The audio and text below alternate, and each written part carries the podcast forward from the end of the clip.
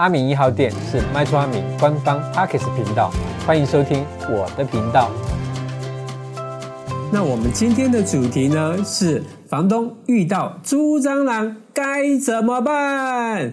那我想呢，很多的房东心心念念都是求遇到个好房客，对不对？但呢，千防万防，还是有可能碰到租屋蟑螂啊！哈，那遇到租屋蟑螂其实还好，那甚至呢，有些房东还在跟房客这个。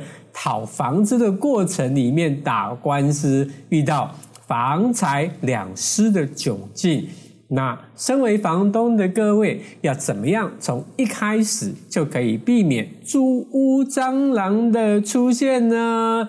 好，恭喜大家！那我们这一篇猪蟑螂杀虫记，就是您救命的稻草。那这篇就从找房客开始，教你如何避开赖皮的房客，让各位房东呢在招租的过程都能够顺顺利利的。那今天这篇呢，我们会拆成四个部分来跟大家说明哦。第一个是房客赖皮不搬怎么办？那第二个呢，租约的公证很重要哦。第三点，找房客的过程要谨慎。第四个。合约的内容记得要加注哦。那首先，我们就从第一个单元，就是房客赖皮不搬怎么办开始。那只要呢，房客是积欠租金满两个月，那这时候呢，房东是可以主张终止租赁契约的哦。那我们在一百零七年六月二十七号。租赁专法上路之后呢，在住宅条例第十条第一项第二款有明确规定，租赁期间发生下列情形之一者，出租人得提前终止租赁契约哦。那这时候有一个重点，承租人是不可以要求任何赔偿的。那租赁物啊，如果是房屋，那迟付租金的总额。非达两个月之租额，不得依前项之规定终止契约。那其租金约定于每期开始支付者，并应于延迟给付于两个月时，才可以终止契约哦。那这边讲的要注意，就是两个月哈。那大家要特别注意哈，这个条例内文是用非达两个月的租额，它不是押金哦哈。那这代表就是说。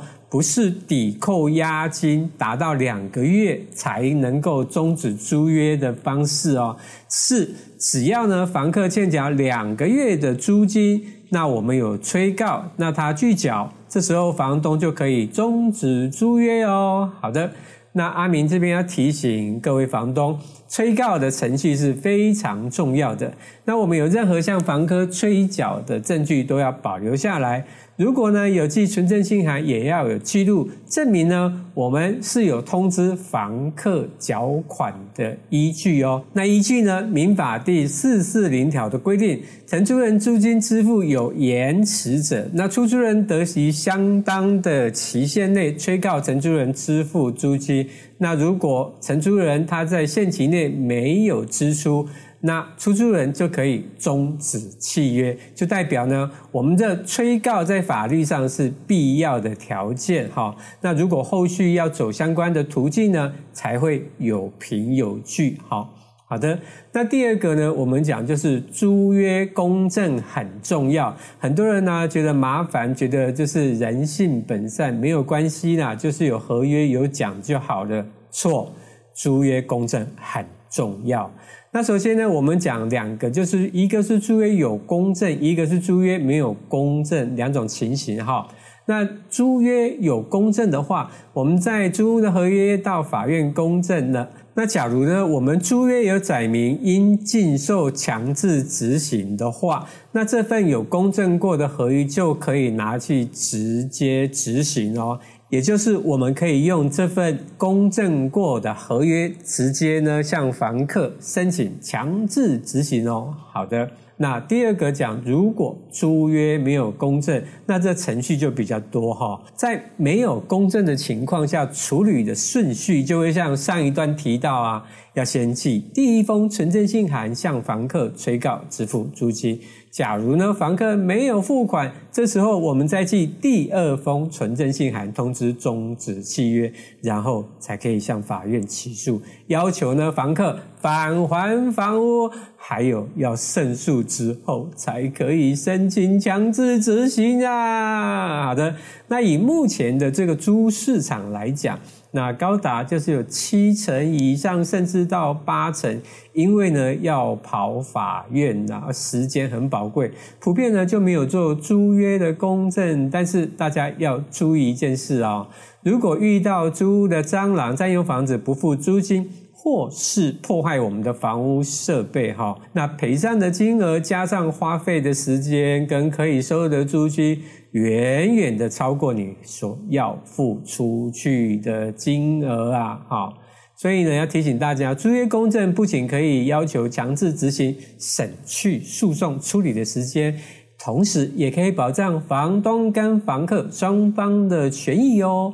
好的，那接下来呢，我们在讲找房客的过程要谨慎的这个部分哈。首先呢，我们在设定我们的租金时。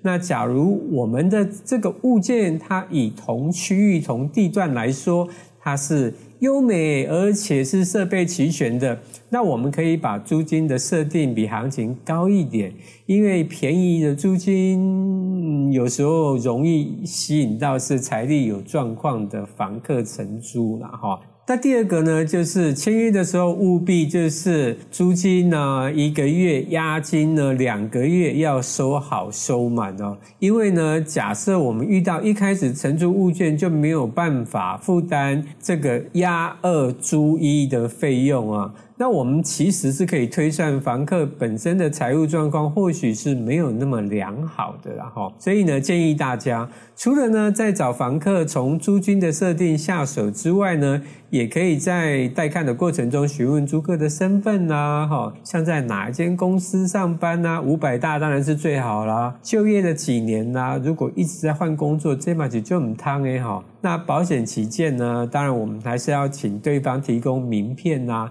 认真一点的，我们还要请他提供工作证明等哈。那如果我们发现房客在回答这方面的问题有一点，嗯嗯嗯嗯，那这时候房东就要更小心谨慎了哦。好的，那接下来我们讲到就是关于合约内容要加注的部分哈。那总是会有几只这个漏网之鱼呀，哈，它通过我们前面设下的门槛，但是呢，最后突然间就变成赖皮不搬的租屋蟑螂。那这时候合约就是各位房东自保的最后的条件哦。那我们可以在合约的备注类似啊，租约终止时，那房客呢必须将屋内清理干净，恢复原状，不可以留垃圾哈。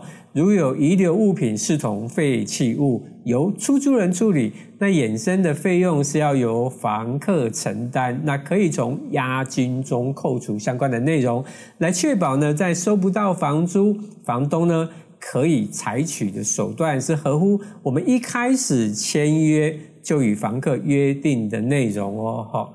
那阿明这边，因为最近有一个案例哦，可以跟大家分享哦，就是呢，有一个房东，他的房客搬走了之后，他遗留了一些那个，就是像沙发啊、哈床垫之类的啊。那本来房东就想说，那反正他也不要了嘛，那就是也是要让他丢嘛。那房东就想说，就拿去管理室去丢。结果哈，他要拿去管理室啊，更正是那个。大楼的那个垃圾场，那结果他要拿去垃圾场的时候呢，那管理室来制止他说：“哎，这个不可以丢这边哦，这个齁，你要请那个就是废弃物公司来清理哦。”那房东就说：“啊，好啊，那不然我就找那个啊政府的，就是那个环保单位嘛，请他们来收嘛，哈，只是要排个时间。但是这时候又发生了一件很奇妙的事情，那管理室说：哈。因为我们跟这个垃圾清运的公司有签约，所以呢，我们不可以呢啊找环保局的人来收，一定要透过他们签约的清运公司来收。哇塞，Oh my God！那房东就想啊，哦，那好吧，那反正清一个垃圾应该也不用多少钱嘛。结果你知道吗？清一个床垫一千二，然后清一个那种两人座的沙发一千二。两个，他就帮你再走，就要收你两千四百元。当然了，就是有优惠，后来收了两千元呐。所以，嗯，这个我也不知道到底是合不合理的哈。但是，啊，以后如果大家有遇到就是这种遗留物的部分哈，要特别的注意一下哈。好的，那最后呢，阿明提醒大家，如果呢，我们房东有计划，就是这个房子在租约到期后。不会再续约的话，那也没有跟房客收取任何租金或者是相关的费用，那我们就可以要求房客呢，在契约约定的日期前搬走。哈，那有一些比较谨慎的房东，甚至呢会在租约到期前一个月就告知房客说：“哎，我这个房子没有要继续租哈，请你们就是时间到了赶快搬走哈。”那这边就是说，也提醒大家，那我们如果有透过通讯的软体或者是存证信函通知房客点交退房的时间，记得呢都要透过刚刚最先讲的那几个催告的步骤哈。那么呢，我们就可以大方向的避免房客他延期搬迁或者是搬得不干不脆退房的情形哦。好的，那这个单元就到这边。喜欢我的频道，请分享给更多人知道；不喜欢我的频道，请让我知道。阿敏一号店，我们下回见。